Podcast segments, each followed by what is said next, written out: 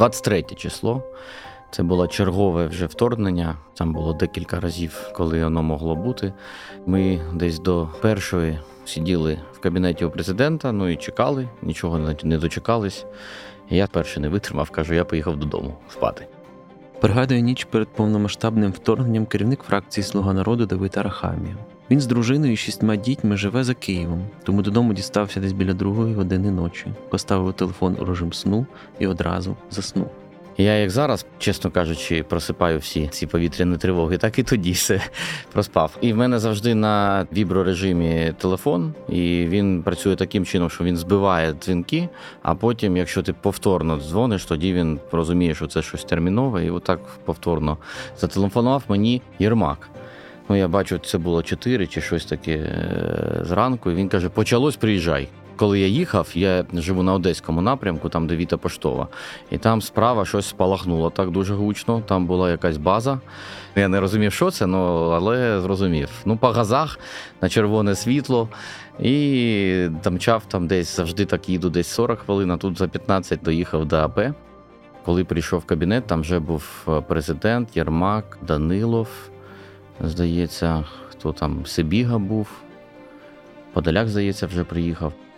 Десь у той же час з лівого берега Києва на банку примчав і спікер Верховної Ради Руслан Стефанчук. Президент тут вийшов в білій сорочці, так каже: ну що ж, почалося, і тоді він сказав таку фразу: ну що ж, доля обрала нас. Очевидно, що ніхто із присутніх в той момент у кабінеті Зеленського таку долю не обирав. Наступні кілька годин і днів стануть вирішальними в новітній історії України, коли вона мустиме довести, що достойна статусу незалежної не менше виклик постане і перед керівниками країни.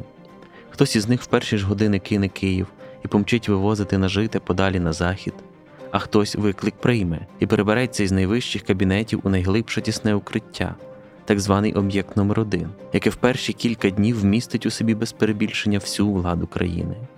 Саме президентський захищений пункт, де зібралися 24 лютого топи Кабміну, Офісу президента і Верховної Ради, стане наочним символом організованого спротиву агресору, коли чужій армії протистоїть весь глибинний народ. Українська правда продовжує цикл подкастів 24.02 Реконструкція і пропонує наступний захоплюючий епізод про життя президентського бункера в перші дні вторгнення. Розділ перший Deep State.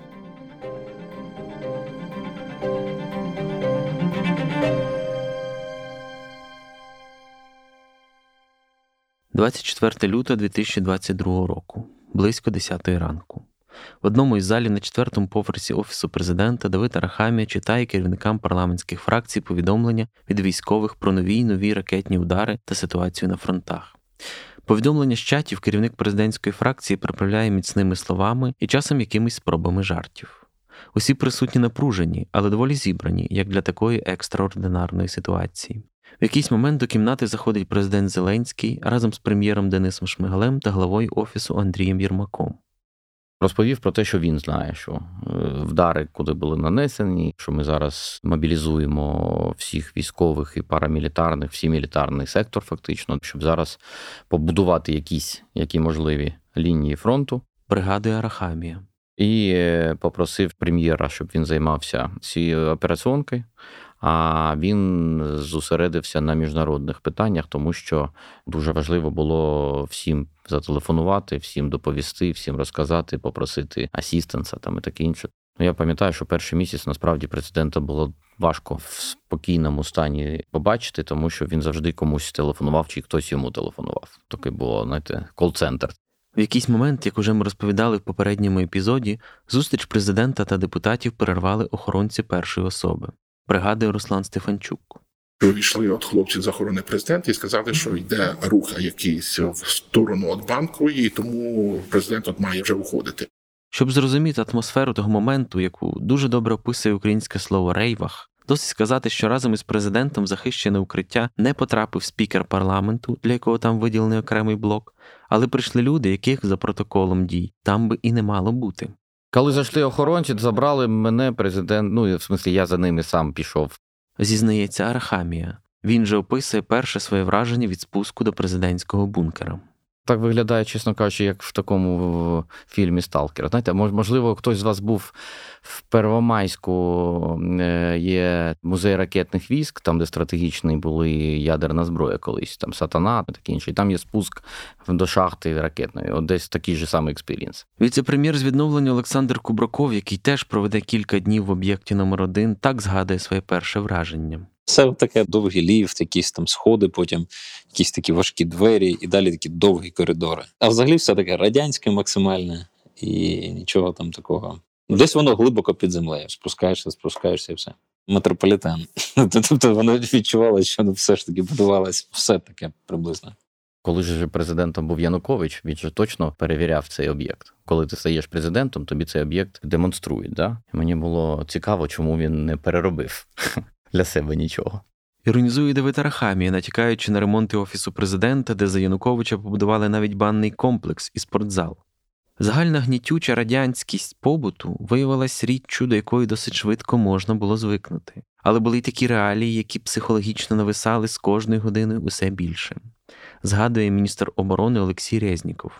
Психологічно повітря інше, це ж зациклена система ти дихаєш повітрям. Ну, воно ніби очищено, але ти розумієш, що там багато людей паралельно. Кубраков пригадує дві інші реалії підземного життя, які найбільше пригнічували його. Ну не можу сказати, що повітря. Ну світло. Ти не розумієш там день, ніч, тобто воно там приблизно однаковий стан. Для мене от день-ніч відчуття, яка година зараз часу, тобто воно ненормальне для людини знаходитись постійно. Не? Це перше. Друге, коли інтернет пару разів пропадав, то таке відчуття одразу хоп, і все. Ти там не знаєш, що там відбувається. А повітря, ну, ну повітря просто стали потім виходити, ну дихати, хоча б десь там біля офісу.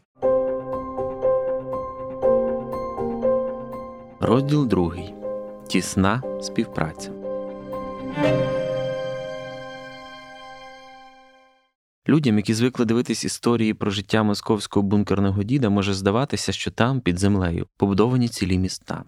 Можливо, в Росії так і є, але український об'єкт номер 1 збудований колись для захисту партійного керівництва в умовах ядерного удару, виявився дуже скромним в своїх побутових можливостях. Кімнатки якісь невеликі, є спальні кімнати і робочі кімнати. Ну, Вони всі дуже маленькі, все мінімальне. Нічого надзвичайного, от це от таке максимально радянське. Розповідає віце-прем'єр Кубраков. Кабінети були в яких 2, 3, 4, 5 людей знаходилось. Кімнати там, де спальні, одна, дві, три людини.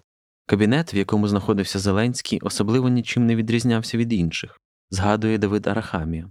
Кабінет, в якому п'ять людей завжди майже сиділи. Стіл такий прямокутний.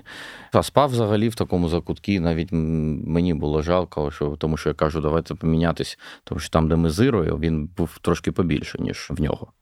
Ну, в нього такі, ну, спартанські, я б так сказав, умови. Єдиною перевагою президентського номера був власний душ але й ця перевага зберігалась недовго. У президента була там маленька, але ми всі ходили. Потім ми вже якось у нас порушилися ці кордони. і Ми в президентський душ ходили багато людей. Ну тому що не було там так. Ну для для всіх на коридорі, умовно. Пригадує Арахамія. Коли я прийшов, то вже не було цього приміщення, бо Подоляк зайняв приміщення Стефанчука.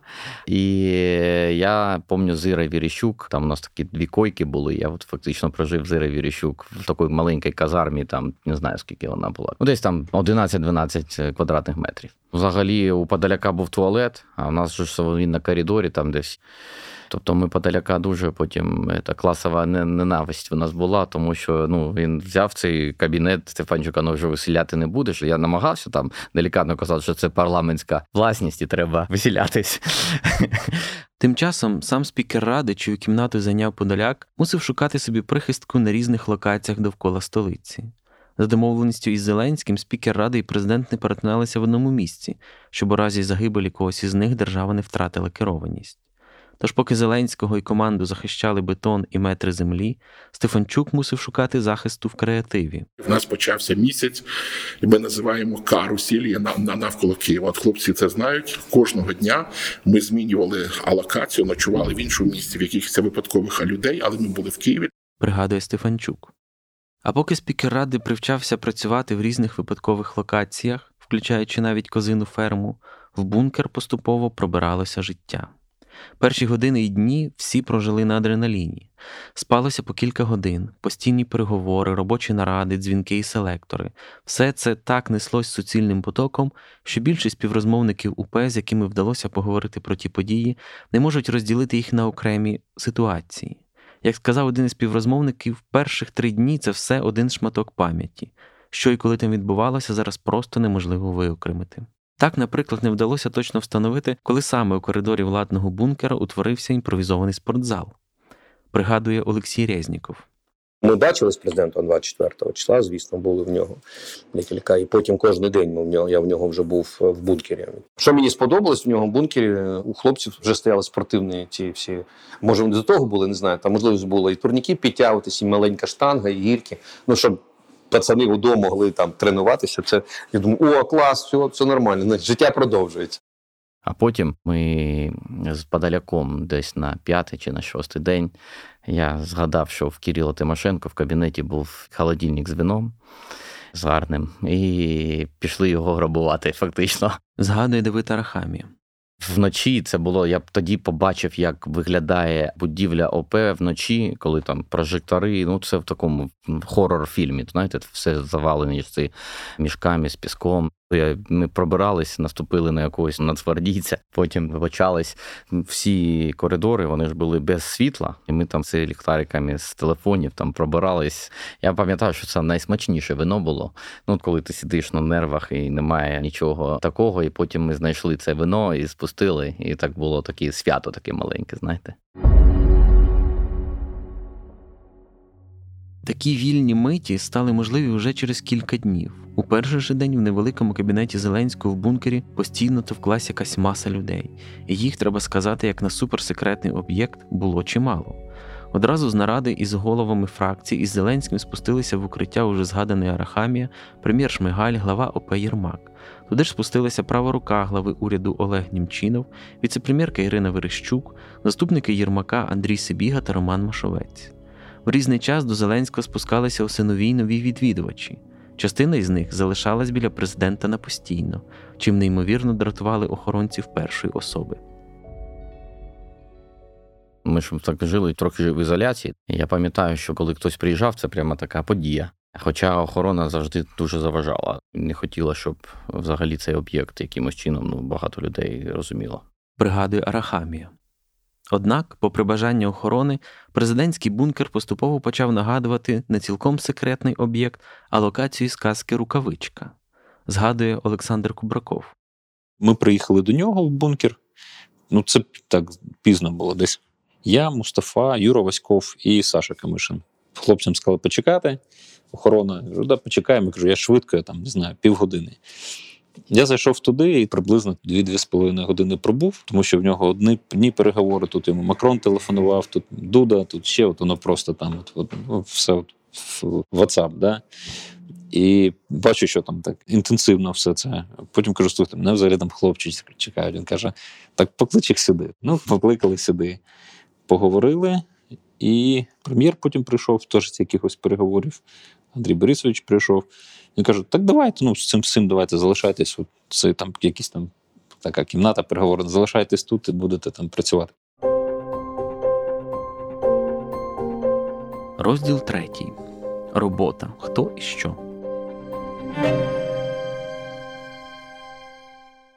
Поки ЗСУ організовували оборону і приймали перші бої, намагаючись стримати російське військо, президенту його команді треба було вирішувати багато нагальних питань забезпечення функціонування держави в умовах вторгнення, надання усього необхідного Збройним силам, отримання міжнародної підтримки та переконання лідерів інших країн у тому, що Україна не впаде за 2-3 доби і буде чинити опір. Перші дні були е, дуже багато такого, знаєте, суєти. Не було нормально організованих побудованих процесів взагалі. Згадує Давид Арахамія. І тобто там це ж засекречений об'єкт, тобто не можна вам зараз якісь такі великі подробиці, але там є сектори, в нас не було фактично поділу на сектори, тому що всі один до одного бігали, доповідали, таке інше. Там же ж є спецзв'язок, відеозв'язок, мобільний зв'язок і таке інше. І інформація спочатку ж йшла через всі канали, які можливі. Це потім воно вибудувалось ну, в нормальний такий процес. Я пам'ятаю, дуже багато було міжнародних дзвінків, і хотілося завжди ну, в них якось впригнути. Ну, тобто там взяти участь, щось там сказати, тому що деякі світові лідери розчарували майже всі. Дуже слабка позиція. Всі боялись Путіна. Всі, хто телефонували, вони чим частіше телефонували, тим більше ми розуміли, що вони просто бояться і хочуть зупинити, тому що хочуть просто з цим не стикатись. Насправді мені здається, що от головне досягнення вже війні, тому що вони перестали боятись, вони самі перестали боятись Путіна. Це дуже важливо для світового далі там порядку, який буде. Зеленський був на постійному зв'язку з іншим бункером, де Валерій Залужний з генералами займалися організацією оборони країни. Кілька співрозмовників УП були і у бункері Залужного. Як розповів Давид Архамія, захищений пункт головкома ЗСУ відчутно менший за президентський і не справляє враження місця для тривалого життя.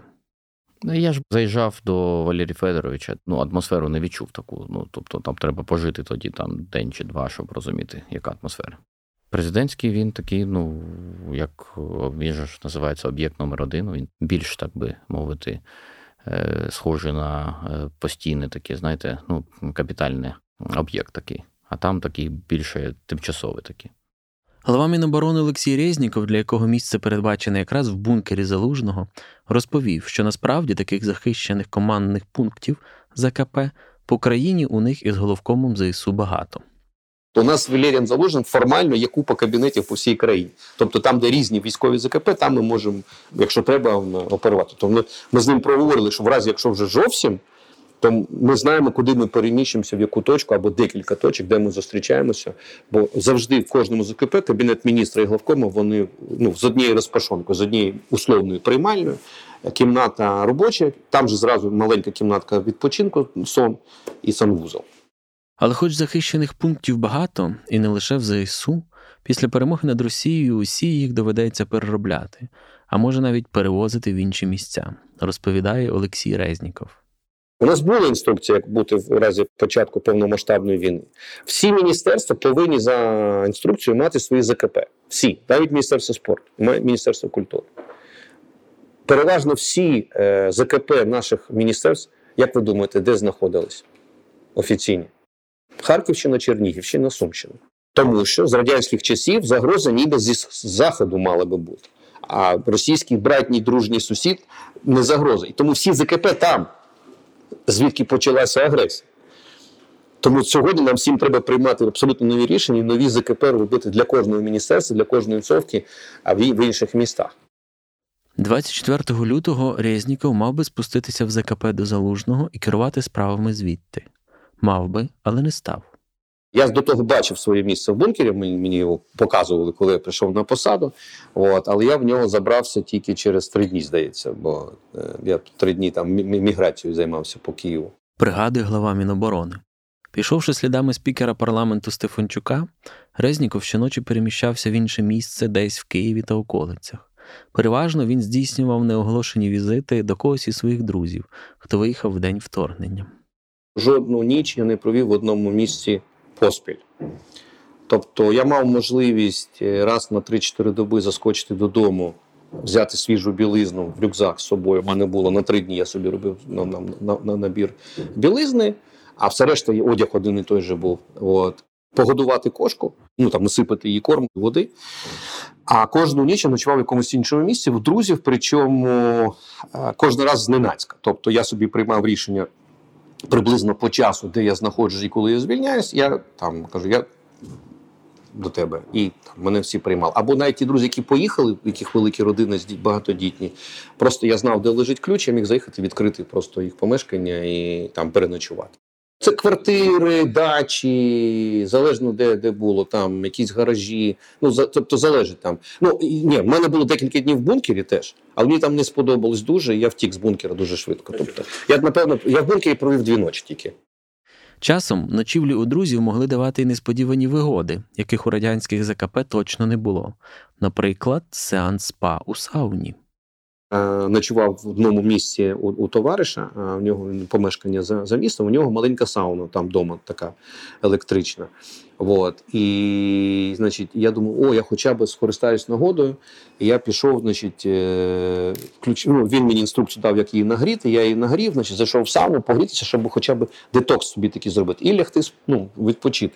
От. І от я значить, Сані, тут на телефоні моя приймальня пише, що погодився е, розмовляти міністр оборони Австралії включення через 15 хвилин. Він десь перелітає, переїжджає, він готовий. Я кажу: Окей, я в тих чунях від сауни, в халаті, знімаю цю шапку, на халат вдягаю зверху е, цю. Ну, свою кофту, вона вам відома, там прізвище, посада там, на ліпучках. От. І отак в телефоні, в сигналі, на відео розмовляю з міністром оборони Австралії. Коли ж главі Міноборони все ж треба було їхати в свій кабінет та бункер, то він намагався не приїздити до залужного і його команди з порожніми руками.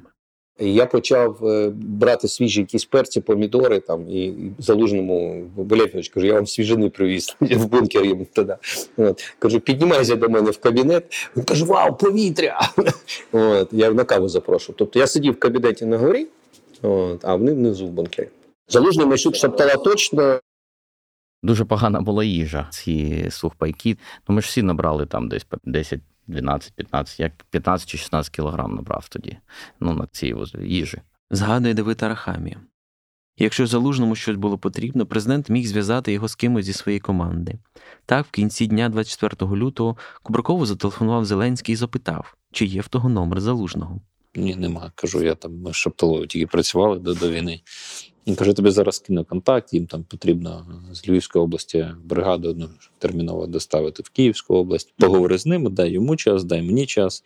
Це потрібно там максимально швидко. Ну там раз зателефонував залужному, поговорив. Він каже: Да-да-да, от ми там готові котрі, ось там отакі, можемо так. Я набрав президенту, сказав. Він каже: Ні, це дуже запізно потрібно на 4-5 годин швидше. Ну тобто, знову ще раз поговорили з залужним. Він каже: на питання ну не вузе. Він каже, мені потрібно їх доставити з їх місць дислокації до станції. Кажу, давайте ми там допоможемо. Ну так і все, і почалось. Все зробили. Як тепер пояснює Кубраков, ізольованість і концентрація всієї влади в одному місці мала може визначальне значення для успіху опору. Тому що багато рішень про передачу якихось там штук військових, про підпорядкування якихось органів, які терміново було передати під військові завдання, все це відбувалося швидко. Ну тобто, уряд проводили два рази на день, зранку ввечері, але ну погодження, рішення, все це ну реально було дуже швидко. Я взагалі вважаю, що це те, чого зараз не вистачає. Що я зараз вважаю, що в нас в багатьох питаннях рівень забюрократизованості ну більше ніж до війни. Мені іноді, здається. Перші дні тижні ну, рішення приймалося. Ніхто про що не думав просто вперед і все, все, що потрібно. Ну всі розуміли ризики, особливо навколо Києва. Я бачив там цю статистику. Так, вони вже там фастів, вони тут вже там бровари і так далі. Ти розумієш, що в принципі залишається Київ-Одеса траса. І ти хочеш військовим одразу швидше допомагати. Ну ж, хлопці, чого вам ще не вистачає? Можливо, вам там щось передати, потрібно когось перевезти. Ну тобто, тут і все вже так, воно некомфортно. Швидше вирішувались і питання міжнародної співпраці, згадує Кубраков пишеш міністру Великобританії, він тобі через дві години кидає телефон SEO BP, SEO Shell, там американське посольство тобі кидає SEO Exxon, і ти одразу з бункера телефонуєш, нам потрібно пальне. Та зараз ми шукаємо, як і так далі. Тобто, все це отак було. Одним із ключових невирішених питань залишалось, як сконтактувати з Росією і зрозуміти, чого вона власне хоче. Ми ж не розуміли, це денацифікація, якісь там незрозумілі терміни, і ну які були публічно Путіном в відео звернені і озвучені. Згадує Арахамі, який стане головним переговорником з Росією на наступні місяці. А що це конкретно означає, в принципі ж ніхто не зрозумів. За словами Арахамії, перша нагода з'ясувати, чого хочуть росіяни, підвернулася, коли на зв'язок із Києвом напросився самопроголошений президент Білорусі Олександр Лукашенко. І, хоч із території саме його країни на Київ рухались колони техніки, розмова із ним відбулася. Так, здається, це було 24 чи 25. Славнозвісний депутат Євген Шевченко якимось чином дістав цього Лукашенка і через Буданова на WhatsApp подзвонив Лукашенко. І президент відмовився з ним розмовляти. А я попросив, кажу, що давай на гучномовці, щоб просто ми могли почути, тому що з цього боку ж наступають вони, і треба просто розуміти, можливо, він щось скаже, якусь інформацію, яка буде ну мати якусь цінність. Власне, під час цієї розмови і відбулась перша домовленість про те, щоб зустрітися з росіянами. Склад делегації потім формувався доволі швидко. Їхали ті, хто був під рукою в бункері, і бажано мав якісь контакти з білорусами чи росіянами до вторгнення, розповідає Давид Арахамія. Подоляк знав цього Макея покійного, який з МЗС. Він же ж якось мав в Білорусі якийсь connection колись. Його тоді ж депортували, здається. І ось він каже: Я цього Макея знаю. Я кажу: ну знаєш, тоді поїхали з нами, щоб ти там ну маєш персональний контакт. Резніков по мінському процесу знав Гризлова. Я як виїхав, якось не обговорювалось, чому я. Да, Тому що ми так з мого телефону дзвонили, я там потім обговорювали. Ну якось взяли і поїхали. Ну знаєте, не було там такого, що давайте зробимо делегацію, тому що часу не було на це. І де, от, наприклад, взяти там з МЗС, де цей МЗС? Ну, ми ж розумієте, що воно було так, що ми не розуміли, де ці люди, яких треба зараз викликати. Тобто, от хто був навколо, з тих зібрали і поїхали. Хто був поруч, то і брав на себе посильну частку роботи.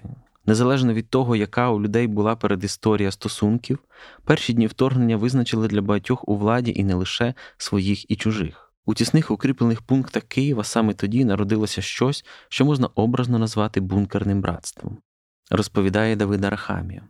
Я тоді не відчував, але потім це нормальний такий, знаєте, людський процес. Ну, коли хтось готовий не на словах, а на дії померти поряд з тобою, тоді ти що це будеш цінувати. Мені це розповідав теж міністр внутрішніх справ. Біля нього фактично там два начальники залишилось. Він каже: вони завжди будуть зі мною, тому що вони зі мною хотіли померти. У мене моральні зобов'язання перед ними. Схожими відчуттями ділиться Олександр Кубраков. Як би я собі там не пояснював, але я розумію, що все рівно люди, які зі мною були, тобто вони цей шлях там Мустафа Васьков пройшли. Тобто я набагато їх більше зрозумів, і вони себе там найкращого боку показали, і це було круто. Що стосується взагалі відносин бункерів, ну звичайно, вони перейшли на якийсь інший рівень в усіх сенсах, тому що це ну як підводний човен. Тобто там ну не завжди працює звання, ієрархії і так далі. Воно трохи по-іншому. І набагато відвертіше якісь речі були. Це точно. І навіть після цього був період, коли ми могли ну, досить спокійно відкрито проговорювати такі навіть неприємні для себе речі, але ну відверто. Ввечері 24 лютого спікер Верховної Ради Руслан Стефанчук, який вимушений був знаходитись на відстані від президента, повернувся у Верховну Раду. Спікера мучила думка, що кілька цінних історичних речей можуть потрапити в руки оркам. Вже десь під вечір ми поїхали з Верховної Ради. Єдину річ, яку ми забрали з Верховної Ради, це прапор незалежності. Ми вважали, що ці скоти не мають права його отримати. І цей прапор два місяці в рюкзаку хлопців проїздив зі мною по окраїнах від Києва. І зараз він знаходиться на своєму місці, тому що ми чітко знали, що ні прапор, ні примірник конституції, ні примірник акту про державний суверенітет, про державну залежність він не має права достатися оркам. І це ті речі, які ми забрали звідти. Коли Стефанчук уже виїжджав під звуки вибухів зради, надійшов сигнал, що на зв'язок вийшла його американська колега, спікерка Палати представників США Ненсі Пелосі.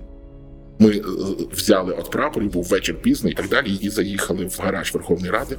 Я попросив е, ще зранку, щоб щоб сконтактували з Пелосі. Але вже вона от вийшла десь увечері, і це так було дивно. бо Вона мені дзвонить на телефон. Ми з нею перше говоримо без перекладачів, без нічого. Я кажу: ви знаєте, дуже ця ситуація страшна. Я вас дуже прошу, а розбудіть конгрес. Конгрес Сполучені Штати повинні підтримати Україну. Вона дуже так спокійно каже: ви не переживайте, пане спікер спікери. Я зроблю все, що від мене залежить. Я вам обіцяю, щоб з підтримки Сполучених Штатів буде у вас. І в цей час знову почало гупати. Гупати каже: Я перепрошую, я мушу переміщатися з місця в місце. Тому давайте ви, ви зробіть свою справу, і ми з вами ще обов'язково зустрінемося. А може і ні.